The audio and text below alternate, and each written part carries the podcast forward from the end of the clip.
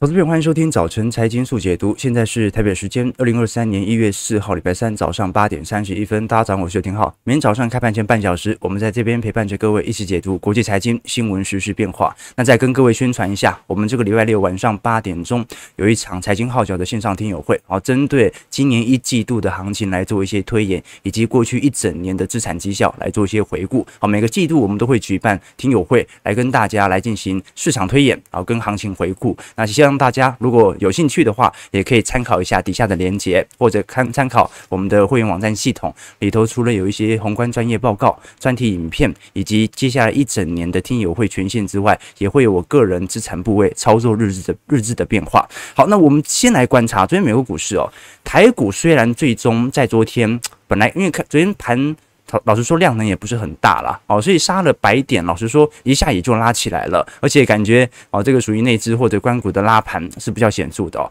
但美股不一样了，美股反而是在新年首个交易日就是显著的开高走低哦，受到美元走强和中国需求问题的影响，昨天原油价格是暴跌，那不只是科技股遭受到这种利率。卖压哦，甚至连道琼啊、能源、传产股啊，遭受的卖压都是非常显著的。加上哦，昨天苹果传出砍单的消息哦，直接破底了哦。这一次就真的不是假跌破了，应该是真跌破了。包括苹果市值也跌破了两兆美元。我们观察啊，其实，在昨天所出来的经济数据哦，仍然是比较差劲的。所以这足以说明一点，那就是现在经济数据的差劲已经无法成为股市的利多。而过去我们的推论是借由经济数据走皮有利于通膨的下下滑，联总会的紧缩政策可以放缓，这个时候股市可能就会有弹幅。但现在我们跟各位投资朋友聊过，这个通膨面的交易消息逐步的往衰退面、基本面来做前进，所以基本面现在是越来越重要，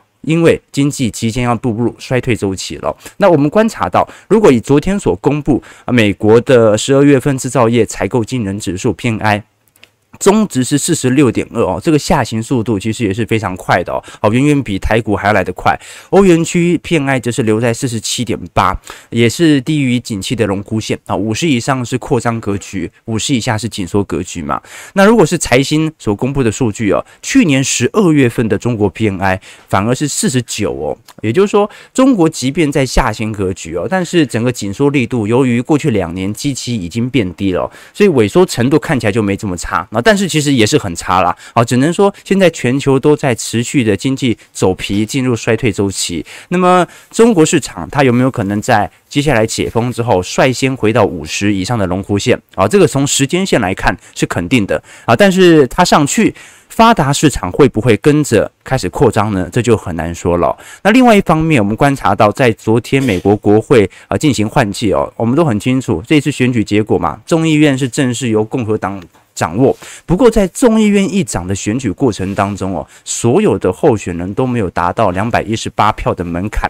好，所以进行了多轮的选举阶段哦。那就算是过去呼声最高的共和党领袖麦卡锡。哦，这一次第一轮拿的两百零三票，第三轮拿了两百零二票，也没有到达门槛。哦，所以现在众议院议长是难产的哦。哈，就是说，就算共和党已经拿下来了，内部的共识似乎也无法统一。好，那不管如何，回到整体股票市场面，二二年是美国股市的确啊，算是非常惨淡悲歌的一年。但是呢，我们看到在二三年，整个联总会的紧缩政策，甚至是通膨的下行，感觉已经市场充分定价。大家更为关注的是，那基本面到底是会有多惨？会像零八年一样惨吗？还是说，只要通膨目标一达到，联总会一转弯，这个时候很有可能就会有新一波的 EPS 的上修过程了？至少我们过去跟投资朋友提到说，现在整体市场跟呃费的之间的对于通膨的预测，或者对于紧缩政策的力度分歧点是蛮大的哦。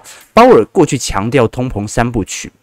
就是产品先上涨。上涨完之后，原物料上涨，居住成本也跟着上涨。那现在呢，是居住以外的核心服务也开始上涨。那过去的原物料和居住成本现在都有一点见顶的迹象了，所以房价现在在跌，租金价格也在见顶下完。但是还有一类的核心服务是没有停的，还在上涨，就是工资水平。好，待会我们聊一下劳动力市场的变化。好，加上呃，本周就要公布非农就业数据了嘛，目前。劳动力市场，也就是工资水平哦，几乎没有任何见顶的迹象啊。但是租金价格啊，或者说居住成本都已经有见顶了，所以是不是代表着工资水平一旦见顶，高速的下弯，就说明整条通膨传导链已经可以结束，联总会可以提前暗示升息即将来到尾半段的讯号？但是因为鲍尔的推论嘛，因为服务哦通常是劳动密集产业，所以服务的价格跟劳动力市场呃相对来看是比较紧密的。那过去因为劳工加速退休，然后有大量人口死亡，包括美国现在的移民其实减少也蛮多的。在过去几年以来，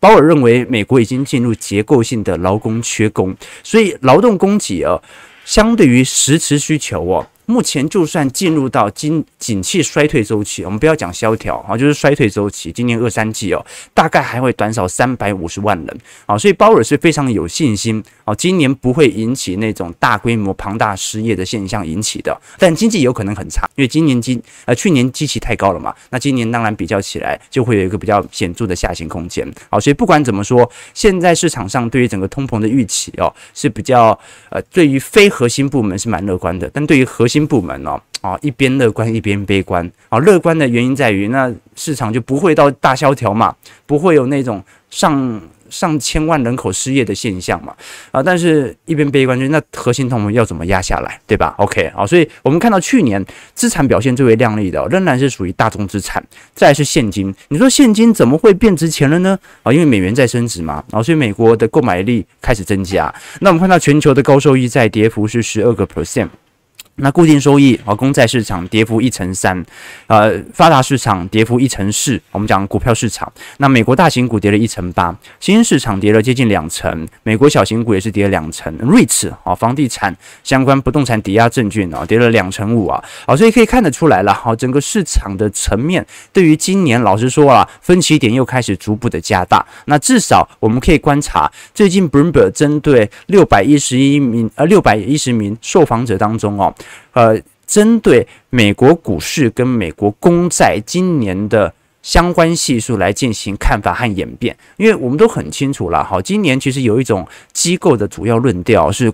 债优于股的这种投资论调，什么意思呢？就是今年呢，股市什么时候复苏很难说啊。如果经济真的非常不好，那你要它硬涨也很难。但是如果经济非常不好，那是不是代表着联总会的紧缩政策即将到头？加上过去我们提到说，现在在今年年底的终端利率跟联总会的终端利率，市场华尔街跟联总会是脱钩的啊。市场认为今年年底的目标利率是四点二五到五个四点五 percent 嘛，那华尔街呃联总会是五个 percent 以上嘛，所以那就说明呃市场认为联总会会降息。啊，联联总会就坚持不认为自己会降息，那。一旦降息，受到资产价格波动最大的就是债券市场。啊，因为利率调降，债券价格马上就会弹嘛。所以，呃，今年其实有蛮多这种债优于股的论调开始出现，因为股市你完全取决于基本面嘛，那可能真的要等到降息开始一阵子之后啊，这个资金宽松的效果才会对于股票市场开始涌现。过去的经验是这样嘛，在降息当下，通常是股市崩盘的时期嘛。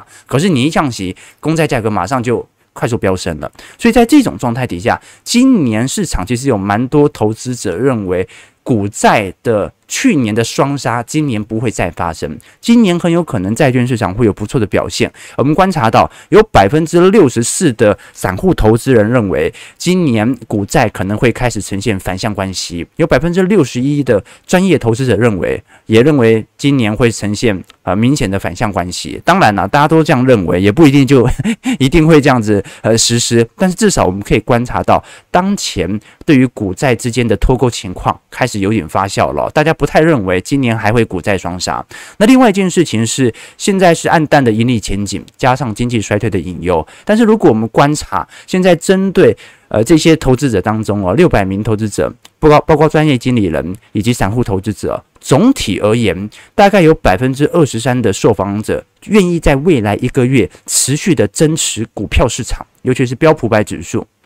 有百分之二十八的人认为会减持，但有百分之四十九的人，我们看得很清楚哦，叫 keep the same，就是是按兵不动，看看接下来一月下旬的财报。加上二月初的 FOMC 再来做决定啊，所以观众朋友可以理解哦。现在多数人都是按兵不动的状态，这股市盘在这样的区间的可能性就会越来越大。我们讲说股票市场共识一致的时候，不是股市大涨就是大跌。那股票市场共识明显不一致的时候，这个时候通常就盘嘛，盘到市场有比较显著的路径开始发酵。那么我们过去也跟投资朋友提到了，今年如果按照经济成长率来看的话，亚洲市场是一个不错投资的方向。但是因为呃，如果美国市场表现不好，那资金仍然会回流美国嘛。我们讲的美元微笑曲线啊，就是说升息格局，资金会优先流入到美国央行系统，因为利率高嘛，而且又保本。那么如果市场很恐慌，要崩盘了，那资金也会流到美国市场，因为美元是世界上最保本的资产嘛。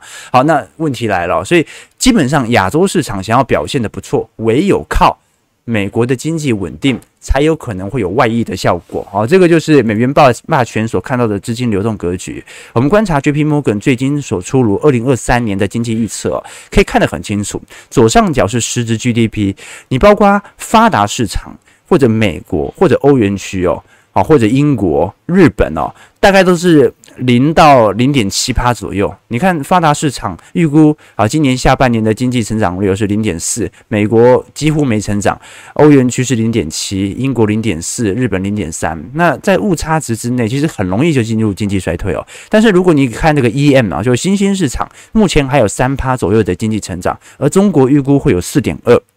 那当然了，小摩是属于标准的多头派啊，他仍然认为今年标普百指数啊会在年底以前重新回到四千两百点，但这不代表中途不会下杀嘛。好，所以值得大家来留意一下，在整个资本市场的逻辑，整个衰退面，接下来可能会成为市场上主要聚焦的方向哦。那你像呃，今年大多数这些机构投资人哦，比较关注的几个方向啊，已经并不是我们讲的这个单纯的通膨问题，或者说去年的乌俄战事哦，大家更为关注的是系统性风险会不会发生的问题，就是你只要没发生系统性风险。那反正经济会衰退，大家都知道嘛。那大家知道，那股市早就已经减持了嘛。所以不要崩盘，不要系统性风险，那么它就是一个好的抄底年。好，这个是机构投资者的观察。那主要有四大方向。第一大方向是美元汇率的变化，因为呃，今年比较有趣的一点是，我们都很清楚，这个升息周期在今年是一定结束的啊。那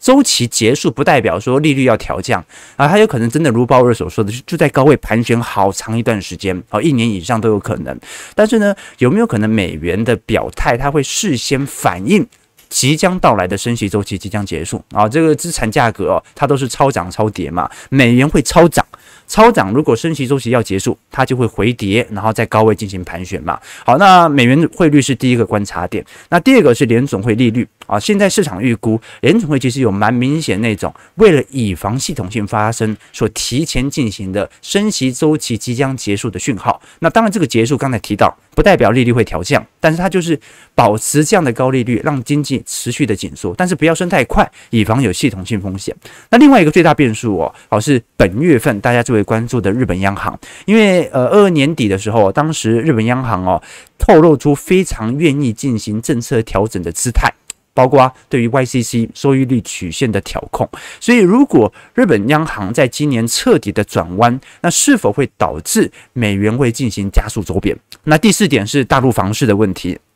其实大陆房市哦，我们看到去年年底哦进行十六条政策，房地产维稳的措施哦，大部分呃市场认为。短期内的房地产的流动性压力，别人这没没有这么大啊，但问题是。大陆的内需是非常差劲的哦。那今年唯一能够带动全球经济能够显著进行拉抬的，就只剩下大陆市场了，对吧？就因为就它基期低嘛。那如果连它都不好，那对于亚洲市场的卖压可能就会来得更加显著。尤其整个大中华市场哦，好，这个系统单是一体的嘛。那包括罗比尼，他就认为今年全球经济哦仍然有五大硬仗要打。第一个就是显著的衰退周期。我们观察这张图表是过去的啊收益率曲线的倒挂情形呢。老实说了，每一次倒挂大概都是隔个一年到两年左右才会进入。正式的衰退周期，可是如果你仔细观察，其实真正来说，早在联总会升息的时候啊，他就已经预料到这个衰退周期其实是不可避免的。但是为了要稳定市场的情绪，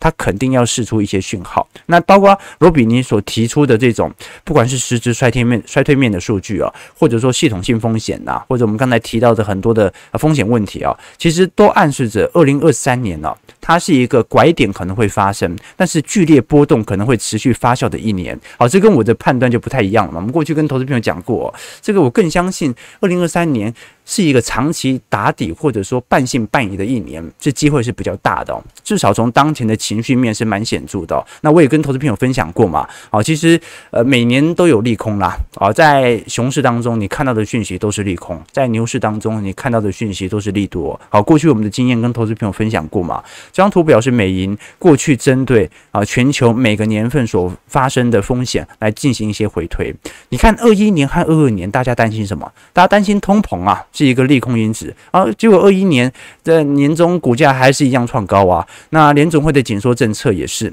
那么在二零年到二一年，当时也是新冠疫情啊。但是新冠疫情发生最严重的时候，大家都在确诊的时候，股市却是疯狂的上涨，对吧？在二零二零年下半年，那二零二零年当时的美国总统选举，大家也认为川普是一个风险啊，国会山庄嘛。一八年到一九年，美中贸易战。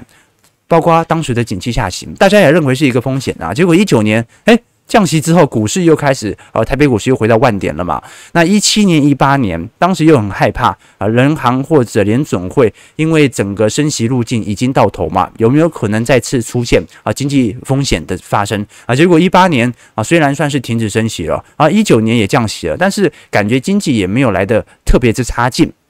一七年，我们看到当时的欧元区或者说英国脱欧的问题；一五年、一六年，川普当选；一五年的呃上证股灾，中国硬着陆；一四年到一五年的克里米亚危机啊，一样地缘政治冲突嘛。那包括一三年美国的财政悬崖，一一年到一二年的欧债危机。好，所以利空它永远都在。那很多人会说，哎，这次不一样。其实每一次都一样，每一次就是会发生一些利空，但是景气的周期就是它每一次呃针对中长期科技力的创新之后，它就是会再持续的走高。啊至少从美国股市层面是这样来观察的。好，所以大家可以找到很多利空啦，但单看你能不能用更长的尺度来观察现在的周期。好，那我们刚才聊的其实是整个美国市场的概况哦。那尤其聊到一个最重要的因子，在今年最大的变数就是劳动力市场的变化。那我们过去跟投资朋友提到说，因为美国的在职员工哦。一直到今年为止哦，现在都是二十五年来最大幅度的加薪。公司在二零二三年提高绩效薪酬的预算哦，是十五年来的新高值。如果我们观察到，呃，美国在去年十二月的工人平均时薪涨幅是六点二趴，那今年基期是一定下滑了哦。但是现在元月份嘛，预估都还是正值区间哦。其中留在原公司的员工薪资涨幅是五点五趴，跳槽的员工薪资涨幅是七点七趴。好，所以观众朋友，台湾的。呃，基本工资调升啊，在今年是调升四点四趴。如果我们单就通膨幅度，因为台湾去年通膨率是三点一、三点二左右嘛，所以呃，基本上工资水平是跑赢通膨的。可是这只是基本工资啊，这就是打工的，他有在抗通膨。但是如果你从实职工资，尤其是从经常性实职工资来看的话，从二二年来看，它是衰退的啊，就是二二年的实质薪资是比二零年和二一年来的低的啊，所以现在是这个打工的啊，在打实薪的。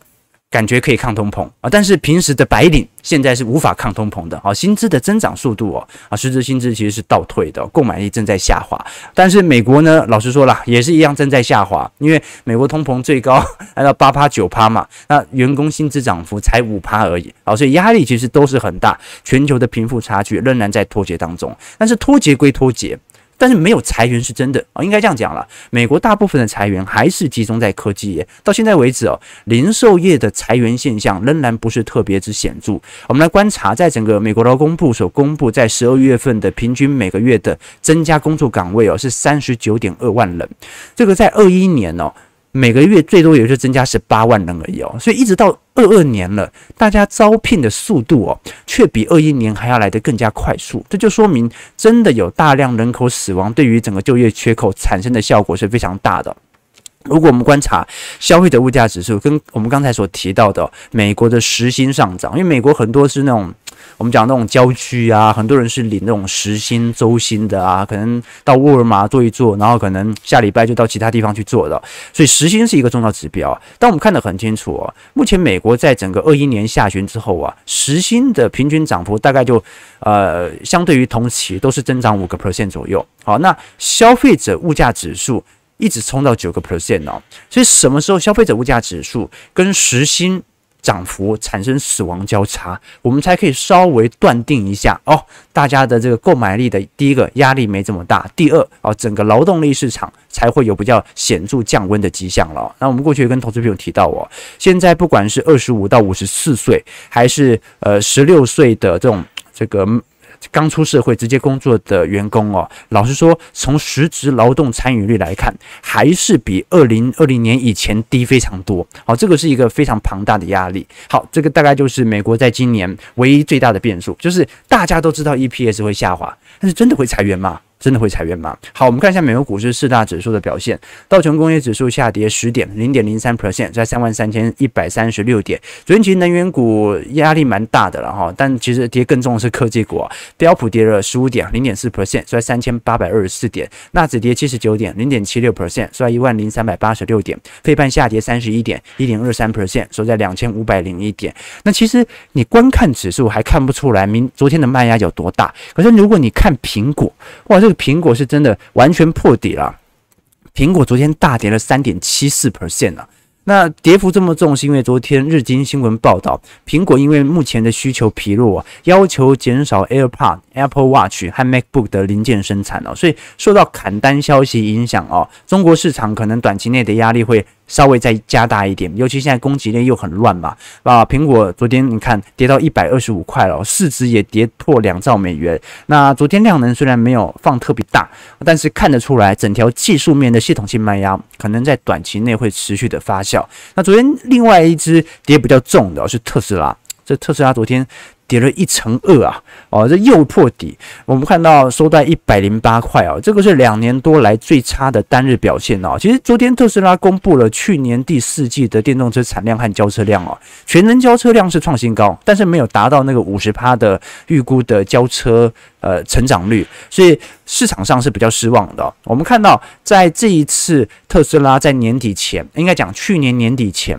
提前把 Model 3和 Model Y 提供接近有。呃，二十万左右的折扣和优惠哦，那就说明其实去年下半年整个特斯拉的压力其实就开始发酵了，销库存的压力开始涌现。我们观察到，如果是以特斯拉股价跟标普百指数哦，在九月份以后的脱钩是非常明显的哦，哦，所以这一波纳指的走皮在破底边缘，其实跟特斯拉、跟苹果这些重要全职股的下杀都有比较显著的相关。你包括。呃，木头姐 K C Wood 哦，他在旗舰基金当中哦，特斯拉作为重要的成分股，去年一整年它跌了是接近七成啊，几乎跟特斯拉的涨跌幅是一模一样的哦，那都害惨了很多过去我们看到呃这个被视为这种新兴。创新基金的 ETF 的明星，好，那最终我们来观察。刚才我们提到说，特斯拉在第四季的销量哦，首次飙破了四十万辆，其实还在创高，但是全年的交付量并没有达到马斯克之前讲的。每年百分之五十的增长目标，我们来观察，其实这一次是相对于二零二一年的三十万辆还要多了三成一哦，所以算是表现得不错啊。但是只是目标值没有达到。那我们也可以观察到，现在股价的大幅下行哦，其实跟市场认为今年特斯拉很有可能会交付量远远低于去年的成长水平，甚至是零增长都有机会在啊。原因是因为今年是景气下行年，就算电动车是未来主流，它上行的速度仍然不会有太大的变化了，因为全球车市现在都有逐步走皮的迹象，这是特斯特斯拉历年以来全球销量的走势，所以观众可以知知道哦，从一八年以来，它整个上行的速度啊是越来越快的。那你每年要保持这样的速度，那在今年几乎是二零二三年是无法发酵的。那加上。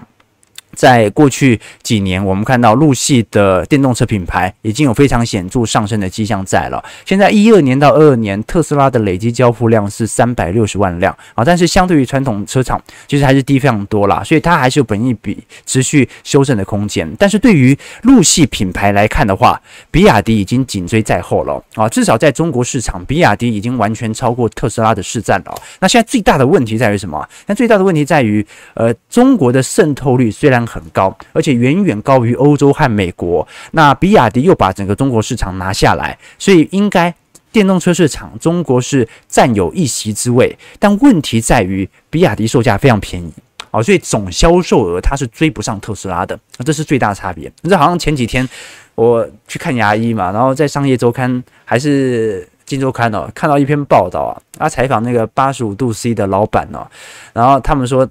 八十五度 C 的策略就是星巴克在哪里开一间啊，八十五度 C 就在旁边开一间，然后价格便宜一半不到啊，就是用这种方式啊。然后我我那时候心里想，他说哦，原来台北星巴克附近都会有一家八十五度 C 哦，我完全没有想到这件事情呢。但是你想过哦，这个路易莎。它是星巴克的廉价价格竞争的对手，这可以理解啊。就是去星巴克的人，他是有可能去路易莎的，因为现在路易莎店面越做越好嘛。但是八十五度 C 会是星巴克的这种廉价的对手吗？就是去星巴克的人有可能去八十五度 C 吗？对不对？对我我的逻辑啊，可能有点偏误啊。就八十五度 C 大部分都那种八加九群聚啊，然后抽烟啊，打手游啊，啊，对不对？所以。这个我们真讲说，我们讲这件事情是因为中国的电动车市场跟特斯拉所布线的电动车市场，它又是两种不同领域的客群啊，这感觉很明显嘛，对吧？我们做过去跟投资朋友提到说嘛，看图表，二二年上半年全球新能源车特斯拉的市占其实已经下降非常多哦，从本来两成下降到一成五，比亚迪从九点五 percent 上扬到十一点二，但是这是属于明显的客群改变吗？不一定哦，可能是因为。买得起比亚迪的人，他这个基本上会扩大整个中国市场的市占，但是买买得了特斯拉的人，他可能整个客群也不会去买比亚迪啊啊！简单来讲啊，就是说各自的客群不一样，所以我不认为说陆系的压力品牌竞争就会对于特斯拉有非常明显的前置力度。更值得观察的是在特斯拉全球的总销售额的变化，但是特斯拉现在也在降价。所以是不是整套系统已经打乱了呢？这很难说啊，大概是这样子。我们呃过几天有空的话，来跟各位来疏导这个了解一下整个电动车市场的概况。好，我们先马上来看，因为时间不够哈，看一下台北股市变化。台股昨天很有趣哦，昨天早盘本来一度跌了百点了，但是因为量也没有放大，而是也不是外资卖的，就是大家冲来冲去哦。中场最后加权指数拉回来，拉到上涨八十六点，收在一万四千二百二十四点，站上五日线，成交值也不大。一千四百九十三亿，好，外资已经这个差不多要结束放假了吧？好，结果量能还是没有太明显的拉抬。那如果我们观察台币的变化。台币昨天收在三十点六块，其实近期已经连续一个多月盘整在三十点五、三十六块这样的区间了。那昨天台湾 PMI 也公布了，哦，这一次十二月份的经理人采购指数哦，制造业 PMI 是四十三点七，哦，又比十一月份又低了一点点，但是呃看得出来了，哈，就是说整个台湾景气下行格局哦，好，在 所有发这个新兴市场当中啊，是数一数二快速下滑的。我们来观察，好，这张图表啊是新兴市场当中台湾、马来西亚、越南啊以及菲律宾当前的 PMI 变化。那你看得很清楚哦，从二零二零年到二零二一年，白色线就是台湾的 PMI 哦，一度到达六十三呐。这说明台湾在过去两年的半导体带货潮啊，是全球在新兴市场当中表现数一数二亮丽的。市场经济体，好，结果在二零二零年以后哦，我们看到这个下降的速度哦，是所有新兴市场来得最快的。好，现在台湾是所有新兴市场当中，应该是也是数一数二这个销库存压力来得大的。啊，这个压力可能比南韩来得大哦，因为毕竟过去两年的带货潮哦，大家不像是台湾来得这么强劲嘛。哦，台湾过去的表现是亚洲当中哦，呃，少数应该是仅次于新加坡的。那我们可以观察到，在台积电。近期还是有比较显著在季线层面的支撑，那么我们可以观察到，其实呃近期整个半导体的销库存情况，有可能在一季度就会有见顶的迹象，但是电子零组件这条时间的传导链可能就会来得更长一点哦。其实今年你会看到哦，这个优先布局的，尤其外资到时候进行回补的，第一波就是针对。市场上感觉没有受到比较太大影响的，呃，比如说我们讲内需产业，内需产业第一波的下修情形比较不会特别明显，因为过去台湾的民间消费哦，它比较不容易受到经济成长放缓的影响，相对于他国啦，哦，所以内需产业有可能是内资在这一次封关之前主要做账的迹象哦。那接下来就是调整比较快的，你像台积电，台积电这一次预估在今年一季度左右，应该整个产能利用率啊就会见底开始上完。好，但是如果你说联电或者世界先进，大概就要再落后一点点时间，而且整条长时间由于红色半导体的兴起哦，这个长时间也不一定会有报价上行，所以我们观察到台积电可能是第一波开始进行销库存的，那一直到下半年你才会看到像是 NB 啊、板卡啊，哦开始有比较明显库存快速下行的迹象在，所以这有一条投资顺序在了。好，最后我们看一下零零五零，零零五零昨天公布了配息二点五块，一月三十除息，这一次因为它是半年配嘛。两次加起来，年化配息率大概三点八趴。好，那其实零零五零在过去一段时间，它其实真就是一个景气循环的代表嘛。那过去几年的配息率哦，老实说都大概在两趴三趴啊，今年稍微高一点点，是股价下滑的缘故。但是如果你观察高股息 ETF 哦，除了少数啦哦，你比如说。零零五六或者零零九零零，而且我们是把这个还原息值算进去哦，其实也看得出来，去年高股息的绩效表现是不错的哦。你如果是群益台湾高息，年报酬率去年有八点八趴，凯基高股息一个 percent，那永丰优质存股跌幅是四点四，富华呃富华富时高息低波跌幅十趴，元大台湾高息低波一成四，台湾优质高息跌一成四，零零八七八国泰永续高股息跌一成六。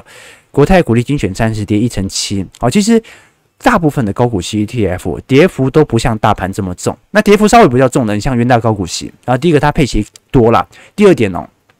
它。其实内部也有蛮多的我们讲的景气循环类股，所以卖压比较重。再就零零九零零啊，零零九零零富邦特选高股息哦，这个跌幅有三成二啊。不过因为它配息第一个多，那第二点因为大量换股，所以我们稍后稍晚时间呢，在本周来跟各位追踪一下，到底去年一整年那些大量换股的高股息 ETF，它的内扣费用到底高不高啊？因为今年一整呃。二零二二年已经过了嘛，所以可以来进行适度的回推。好，那我们大概先讲这样哦，因为时间因素，我们先看一下台北股市开盘的点位状态。台北股市开盘下跌是八点啊、今天预估量能又低了，它是一千三一千四百亿哦，在一万四千二百零五点哦。啊，现在大家就比烂嘛，对不对？好，就美股也不玩啊，台股也不玩，大家都在观望。好，这个就是市场的情绪哦。OK，这个 VL 说现在是日本车厂最紧张的时机，对啊。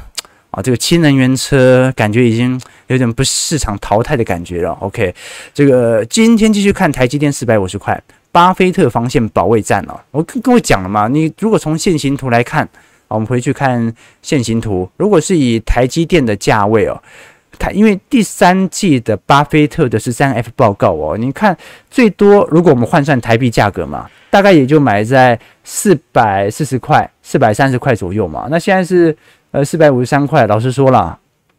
其实已经跟巴菲特成本价没有差多少了，对吧？OK，而且就算在十月、十一月，呃，巴菲特第三季的买入啊，甚至都被套牢的嘛，对吧？所以呃，接下来很快了，好，在一月中下旬，十三 F 的报告也要公布了，我们就可以来观察啊，到底波克夏他还有没有继续买台积电了啊？这个我们过去有做过研究嘛，其实巴菲特在过去几年的操作频率哦是越来越高的。哦，就是调动资金买卖股票的频率是越来越高的，不太符合他那种。买一档股票要抱十年的迹象在，所以我们要来观察一下，它这一次有没有进行新一轮的调节？因为美股也没有大幅破底嘛，那不知道它会不会在没破底的情形进行资金的更换？早上九点零五分，如果喜欢我们节目，记得帮我们订阅、按赞、加分享，或者可以考虑看看参加我们礼拜六所举办的财经号角第一季线上听友会，或者呢，也可以参考我们的会员系统里头，除了有宏观报告、专题影片之外，也有我个人资产操作日志的变化，提供给投资朋友了。祝各位。各位投资朋友，今天看盘顺利，操盘愉快，我们就明天早上八点半早晨财经速解读再相见，拜拜。